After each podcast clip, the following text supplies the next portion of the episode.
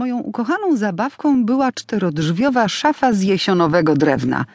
Wystarczyło wejść do środka, by od razu zamieniła się w brzuch wieloryba albo w kopalnię złota. Nasza landara stoi tu już sto lat. Na pewno przyrosła do parkietu, powiedział kiedyś tata, oglądając pękający fornir na nogach szafy. Podobał mi się świat, w którym meble przyrastają nogami do podłogi.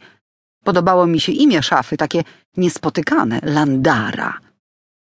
Podobało mi się wiele innych rzeczy, na przykład to, że na niebieskim talerzu zawsze leżały ptysie, wuzetki, napoleonki i rurki z kremem. Moi rodzice mieli małą ciastkarnię.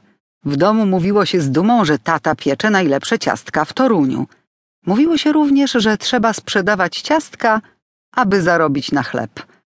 Takiej zawiłości to już nie mogłam pojąć.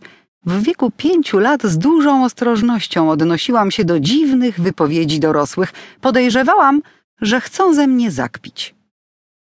Tak samo było z kotem. Miał zagadkowe imię. Pan Kot. Dlaczego rodzice każą mi zwracać się do kota jak do obcego człowieka?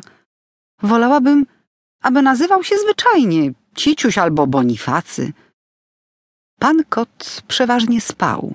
Mama powiedziała, że jest stary i należy mu się spokój. Stary? Na pewno udawał. Wcale nie wyglądał na starego. Ale kochałam pana kota, zawsze razem wchodziliśmy do jesionowej szafy. Raz w miesiącu mama szykowała paczkę dla babci. Siedzieliśmy z panem kotem na dywanie i obserwowaliśmy, jak do kartonu po margarynie mama wkładała kruche ciasteczka, czekolady, kawę, kakao, ciepły szlafrok, a na końcu nadziewany batonik. Ten batonik był bardzo ważny. Tata śmiał się, że jest podwójnie nadziewany. Między sreberko a papierową opaskę z napisem Danusia mama wsuwała kilka banknotów. Potem owijała paczkę szarym papierem i przynosiła duży kłębek sznurka. Właśnie na tę chwilę czekał pan kot. Zaczynała się zacięta walka o sznurek. Zawodników było dwoje: mama i kot, który miał ochotę na łowy. Szarpanina kończyła się remisem. Mamie udawało się obwiązać paczkę, wyplatała nawet zgrabną rączkę do niesienia, a wyczerpany zabawą kot kładł się na poduszce i głośno dyszał. Naprawdę był stary. Tak jak wszyscy w rodzinie. Nawet mój brat nie wyglądał młodo, nosił brodę, a sprzedawczyni ze sklepiku, w którym kupował papierosy, mówiła do niego Panie Wojtku. W tamtych czasach nie wiedziałam, że istnieje śmierć i że to niebezpieczne mieć starą mamę i starego ojca.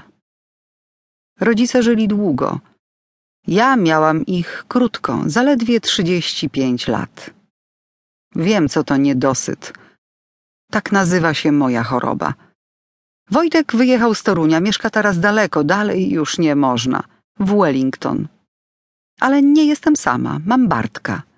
Poznałam go przy grobie rodziców, w zaduszki, co daje wiele do myślenia. Podszedł do mnie i pożyczył zapałki, których do dziś nie oddał. Twierdzi, że to najważniejsze zapałki w jego życiu. Od siedmiu lat jesteśmy razem. Bartek na pewno spodobałby się rodzicom. Mamie, bo lubi koty i potrafi upiec suflet. Ojcu, bo zna się na żartach i ma fach w ręku. Jest elektrykiem, inżynierem wyspecjalizowanym w budowie elektrowni wiatrowych. Im obojgu, bo mnie kocha i ja jego też. Nigdy nie zawiódł mojego zaufania, nigdy nie doszło między nami do poważnej kłótni. Nigdy nie nudzimy się we własnym towarzystwie. Takich nigdy znalazłoby się dużo więcej, jednak nie dlatego, że jesteśmy chodzącymi ideałami, a nasz związek powinien trafić do Księgi Rekordów Guinnessa. Powód jest prosty. Mieszkamy osobno. On u siebie i ja u siebie, w mieszkaniu, które odziedziczyłam po rodzicach. Czasem przy śniadaniu proponuję swojemu elektrykowi zmianę adresu. Bartuś, dlaczego my się tak męczymy? Przeprowadź się do mnie na stałe. Pomysł jest, ale wymaga dopracowania. Może sprzedasz te salony i przeniesiesz się do mnie?